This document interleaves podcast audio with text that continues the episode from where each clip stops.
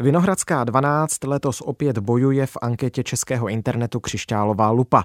A tak pokud nás rádi posloucháte, budeme moc vděční za váš hlas na webu křišťálová.lupa.cz. Díky, že jste s námi. Tady je Matěj Skalický a tohle je Vinohradská 12. Ty mrcho jedna, já tě tady holka zlatá přivážu. Skrytý mikrofon odhalil, jak se v jedné české LDNce chovali k seniorce. Proč si neumíme vážit starších? I na to se zeptám naší reportérkyAny Košlerové a Lucie Vidovičové, socioložky z Masarykovy univerzity. Dnes je středa 1. listopadu. Ahoj Ano, vítej ve Vinohradské 12 zase po nějaké době. Ahoj Mati a dobrý den posluchačům. Začneme dneska příběhem, o který se zajímala Anička Košlerová, moje kolegyně z webu iRozhlas.cz. Ona se dostala k případu z Plzeňska, kde se v jedné z tamních léčeben dlouhodobě nemocných měl personál nevybíravě chovat k seniorce.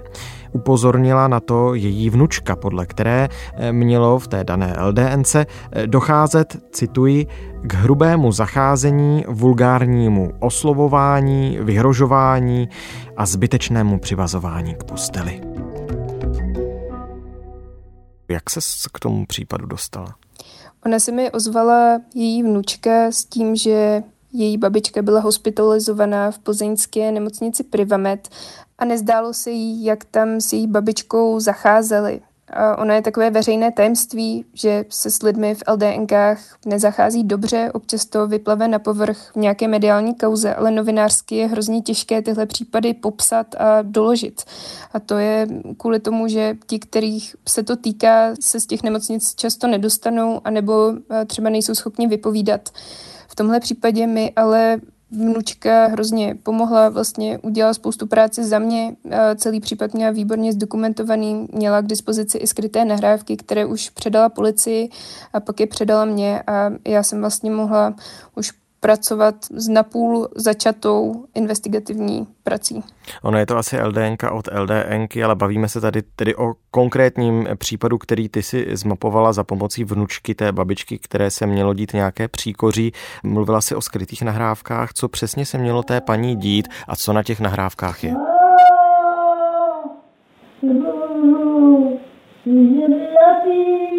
Tak vnučka si stěžovala na několik věcí. To, co je prokazatelné, je, že s ní personál nemocnice zacházel hrubě. Hrubě ji oslovoval, zaznívaly tam věci jako ty mrcho jedna a také výhrušky typu jestli nepřestaneš hulákat, zalepím ti pusu.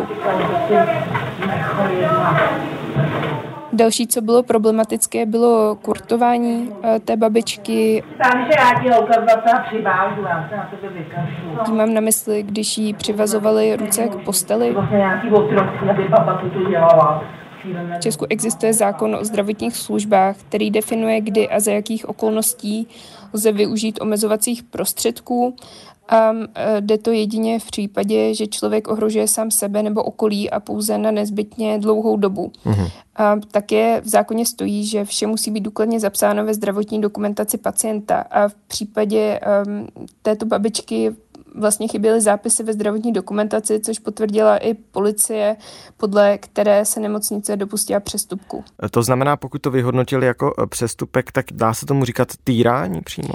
Záleží, koho se zeptáš. Podle policie bylo jednání s pacientkou, teďka nemluvím o těch kurtacích, ale způsob, jaký vlastně personál nemocnice oslovoval, tak tady to bylo podle policie v mezích zákona. Podle zdravotní etičky Barbory Řebíkové to bylo zcela nepřijatelné, podle ní žádný kontext neospravedlní, neúctivé a ponižující jednání ze strany zdravotníků. Také jsem mluvila s právničkou Šárkou Duškovou, která se specializuje na práva pacientů. Tady je nutné si uvědomit, že seniorka v zařízení není jen odkázaná na péči personálu, ale je také v jejich moci. Podle té lze podobné verbální útoky definovat jako formu psychologického násilí. Podobné verbální ponižování a útoky, zejména pokud je zažívá dlouhodobě, mohou pro člověka v takto zranitelné situaci mít opravdu devastující následky. A samozřejmě nepřijatelné to bylo také pro vnučku, která mě s celým případem obeznámila. Um, pak je otázka, jak se na celou věc uh, dívala nemocnice. Uh, já jsem vedla rozhovor uh, s primářem nemocnice Privamed a, nenabila jsem dojmu, že by si nemocnice připouštěla nějaké větší pochybení. To znamená, ona se nějakým způsobem, ta LDNK hájí, věděla o tom, co se tam přesně dělo? Tak ona to věděla, protože to řešila policie. Primář mi řekl, že eh, v těch nahrávkách žádné hrubosti neslyšel. Oldřich Berka, primář centra návazné péče v nemocnici Privamet. Já osobně jsem, co s mi bylo, jakoby přehráno jsem tam nikdy urážlivý slovo neslyšel. Ale zároveň přiznal, že ty nahrávky neslyšel celé. Já jsem to teda úplně neslyšel normálně celé, protože on to je několika hodinová jako nějaký audio záznam. Takže nemocnice o případu ví, ale nepřiznává, že by tam k nějakým hrubostem došlo. Já jsem tam samozřejmě slyšel nějaké úryvky, víceméně spíš takové jakoby familiární, jakoby, ale dejme tomu, to asi si myslím, že spíš možná bylo na třeba nějakého toho tykání, ale vyloženě ty hrubosti, tohle já jsem osobně to teda, mi to nebylo teda jakoby ale přehráno. Zároveň mi primář řekl, že eh, jedna z těch sester, která tam dříve pracovala, už tam nepracuje a naznačil, že tam mohlo dojít k nějakému neúplně šťastnému jednání s rodinou. Tak důsledek toho teda bylo, že teda jsme ji nechali odejít z pracovního poměru, už u nás nepracuje. Za to Ale dál to nespecifikoval. Mm-hmm. My samozřejmě ty identity dotčených lidí známe, rozhodli jsme si je tedy nezveřejňovat. Co s tím případem bude dál? Já jsem byla v kontaktu s právničkou vnučky a ta mi popisovala, že případ hodlá řešit v rámci trestního řízení a že se také budou obracet na ombudsmana. Zdůraznila, že jejich cílem je upozornit na systémový problém a to, čemu jsou ty nejzranitelnější pacienti, jako právě tato babička vystavovány bez toho, aby se mohli nějak bránit. Tak já moc děkuji, že si tenhle případ eh, zmapovala a mohli jsme si o něm popovídat. Děkuji Mati a přeji hezký den všem posluchačům.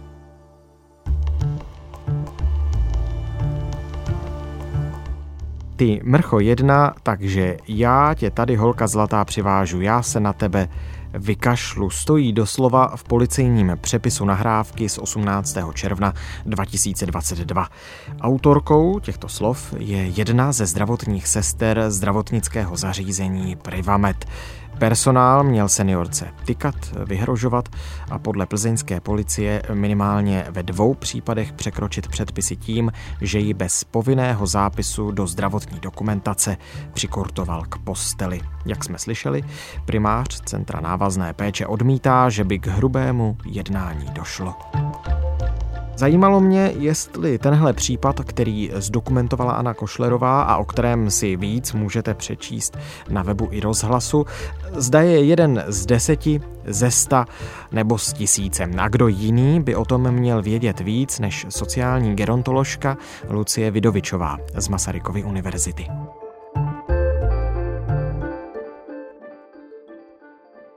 Dobrý den, vítejte ve Vinohradské 12. Děkuji za pozvání. Co jste si říkala, když jste četla tenhle ten příběh? Co bylo to první, co vám proletělo hlavou? Na jednu stranu naprostá panika, na druhou stranu je to něco, co se dá čekat, protože bohužel tyhle ty věci se dějí a je vlastně bylo jenom otázkou času, kdy se to zase dostane na povrch a na veřejnost. Hmm.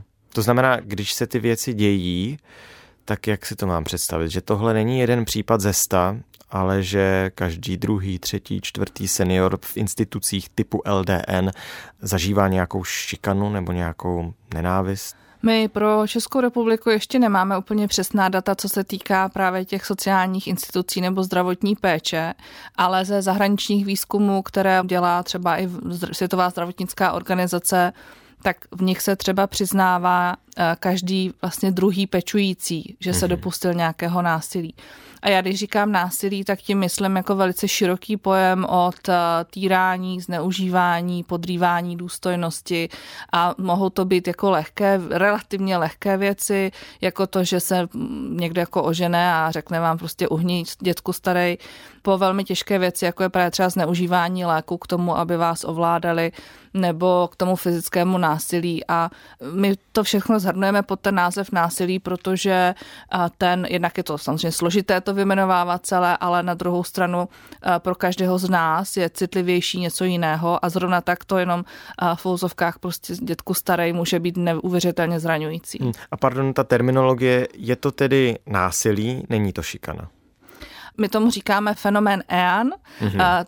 z anglického Elder Abuse and Neglect, což původní nějaký význam bylo uh, tlučení babiček uh, a od Aha. toho se to rozvinulo do poměrně široké definice, uh, která právě zahrnuje nejrůznější ty formy toho týrání, zneužívání, podrývání důstojnosti a ta šikana k tomu samozřejmě patří a je to o nějaké jako definiční čistotě, ale myslím si, že podstatnější jsou ty věci, které se vlastně dějí, než to, jak jim říkáme. A jsme v tom nějak výjimeční třeba v rámci rámci Evropské unie, mě tak napadá? Bohužel ne. Možná výjimeční jsme v tom, že jsme jedni z posledních, kteří eh, vlastně na to připravují ty empirické studie, hmm. že jsme hmm. dlouhou dobu neměli vůbec ta čísla. Teďka už máme k dispozici to horentní číslo eh, mezi 30 a 40 procenty prevalence těchto forem násilí vlastně v populaci seniorské starší 65 let. Čekáme na ta čísla vlastně v kontextu sociálních služeb, ale tak, jak se nám potvrdilo to, že jsme na té úrovni zhruba jako ostatní státy i v tom kontextu té domácí péče nebo toho, co se děje doma, tak očekáváme, že to bude velmi podobné i v těch institucích. Ale chci říct vlastně takhle před závorku, že v žádném případě nechceme demonizovat to, co se v těch institucích děje nebo jaké instituce jsou, protože jsou velmi nápomocné k tomu, když nezvládáme doma péči o naše seniory a seniorky, ale zároveň musíme otevřít tu debatu o to, jak pečovat lépe. Mhm. Co může vést k tomu, abychom pečovali lépe? Jinými slovy, co může za to, že v některých institucích, v případech některých seniorů ta péče prostě není dostatečná ve smyslu, že tam dochází k nějaké budu používat to slovo šikana nebo to násilí tedy. Je to kombinace několika zdrojů. Začíná to tím, jak velice malou prestiž vůbec mají seniori v naší společnosti, a že péče o ně není něco, co by vám zaručovalo jako skvělou kariéru, něco, co by vám zaručovalo, a že vás budou lidé uznávat, že máte skvělé zaměstnání. Hmm. A potom to také často mohou vykonávat lidé jako s, vlastně s nízkým vzděláním nebo s nějakou úplně jenom základním výcvikem a zároveň jsou extrémně nízko ohodnocení. Takže tahle ta jako kombinace nepříznivých vlivů může potom vyprodukovat to, že toho personálu je málo, málo, klientů je hodně, jsou přetížení, velmi rychle vyhoří, je velice slabá podpora vlastně i nějaké jako jejich psychického zdraví eh, těch pečujících. Eh, takže to je takový jako výbušný koktel, který je potřeba ošetřit ze všech stran. A liší se to od té péče doma právě možná i tím, ta péče v LDNkách a podobně, že ti lidé nemají k těm starším možná žádný vztah? Ale tam by měli být profesionálové, kteří jsou na to vystudovaní, jsou vlastně odborníci na to, jak tu péči poskytovat dobře. Hmm. A to je nějaký jako rozdíl oproti těm neformálním pečujícím, kteří v současné době také mají velice slabou míru podpory. My ještě navíc jako Česká republika máme takové specifikum, že máme pocit, že jako ty věci se dějí doma, že takové to špinavé prádlo se pere doma, že o tom se jako nemluví, co se děje a nemluvím o tom, že jako nezvládám třeba tu péči a pak k těm situacím bohužel také dochází. A v tom eh, výzkumu, který tedy realizovala Masarykova univerzita ve zkratce Restabus, vyplývá, že vlastně 30% těch původců násilí jsou děti a potom nějakých 20% partneři a partnerky. A ten, eh, děti ve smyslu děti těch seniorů. Děti těch seniorů, ano, mm-hmm. dospěl, dospělí lidé, ale jejich potomci takže jsou to skutečně jako blízké vztahy a ty děti jsou spíš té oblasti, eh, dospělé děti v oblasti právě zanedbávání té péče.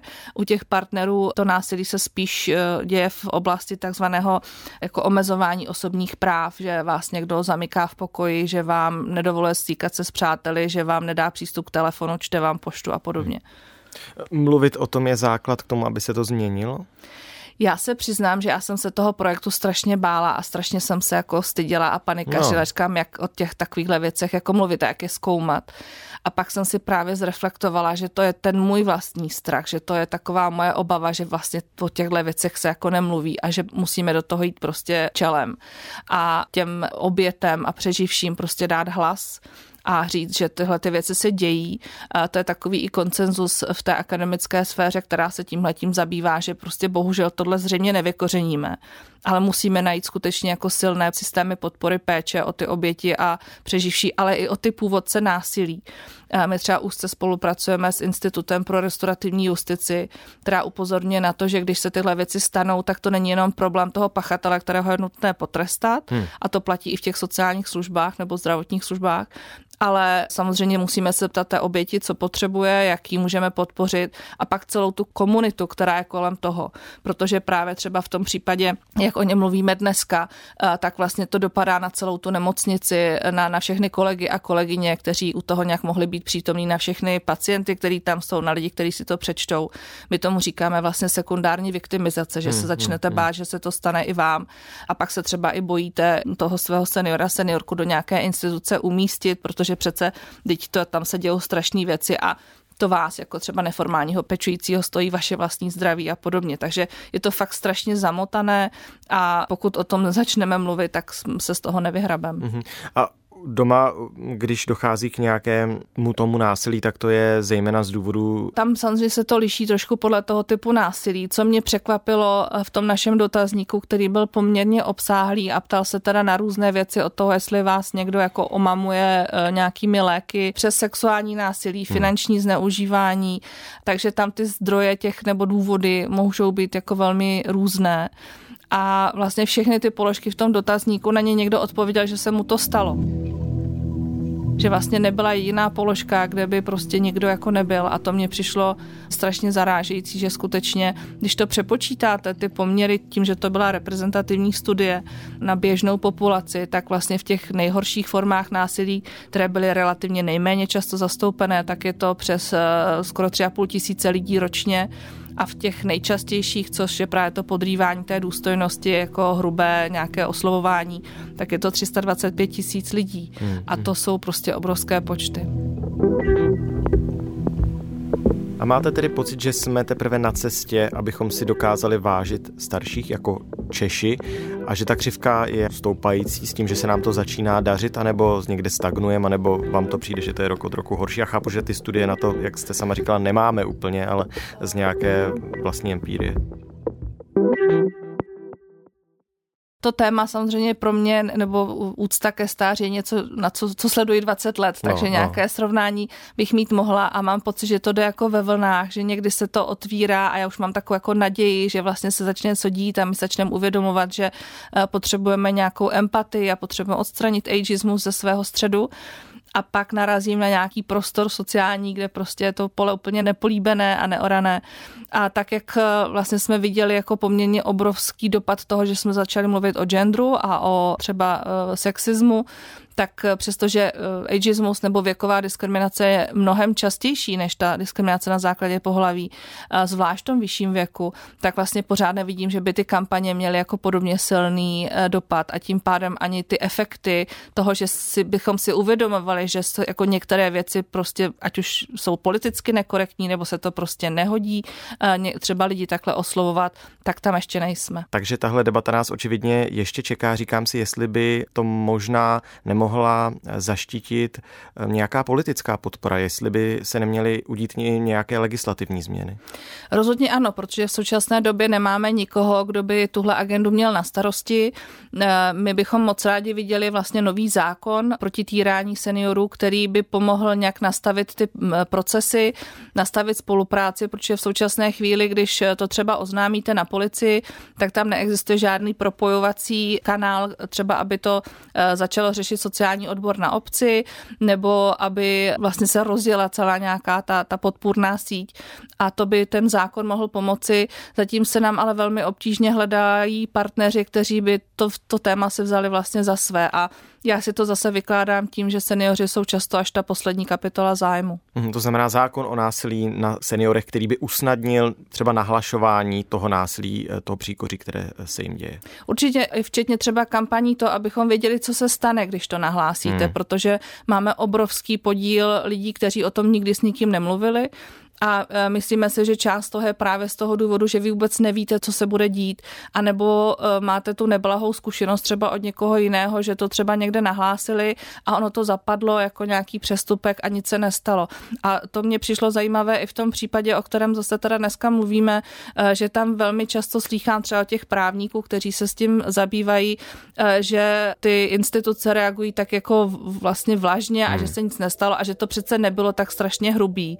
A ta úroveň toho, co oni považují za hrozně hrubý, je úplně někde jinde. Takže ta legislativní opora by pomohla tohleto trošku jinak nastavit. Tak já moc díky, že jsme to téma tady mohli společně otevřít. Děkuji za možnost ho otvírat. Tohle už je všechno z Vinohradské 12, z pravodajského podcastu Českého rozhlasu. Dnes s Anou Košlerovou, reportérkou webu iRozhlas.cz a se sociální gerontoložkou Lucí Vidovičovou, která působí ve Výzkumném ústavu práce a sociálních věcí, dále taky na Masarykově univerzitě a je i externí poradkyní Ministerstva práce a sociálních věcí. Vinohradská 12, věnovaná násilí na seniorech, je za námi, před námi jsou další důležitá témata a další hosté. Neprošvihněte je, nejlíp uděláte, když nás začnete odebírat v podcastových aplikacích anebo sledovat na sociálních sítích. Naslyšenou zítra.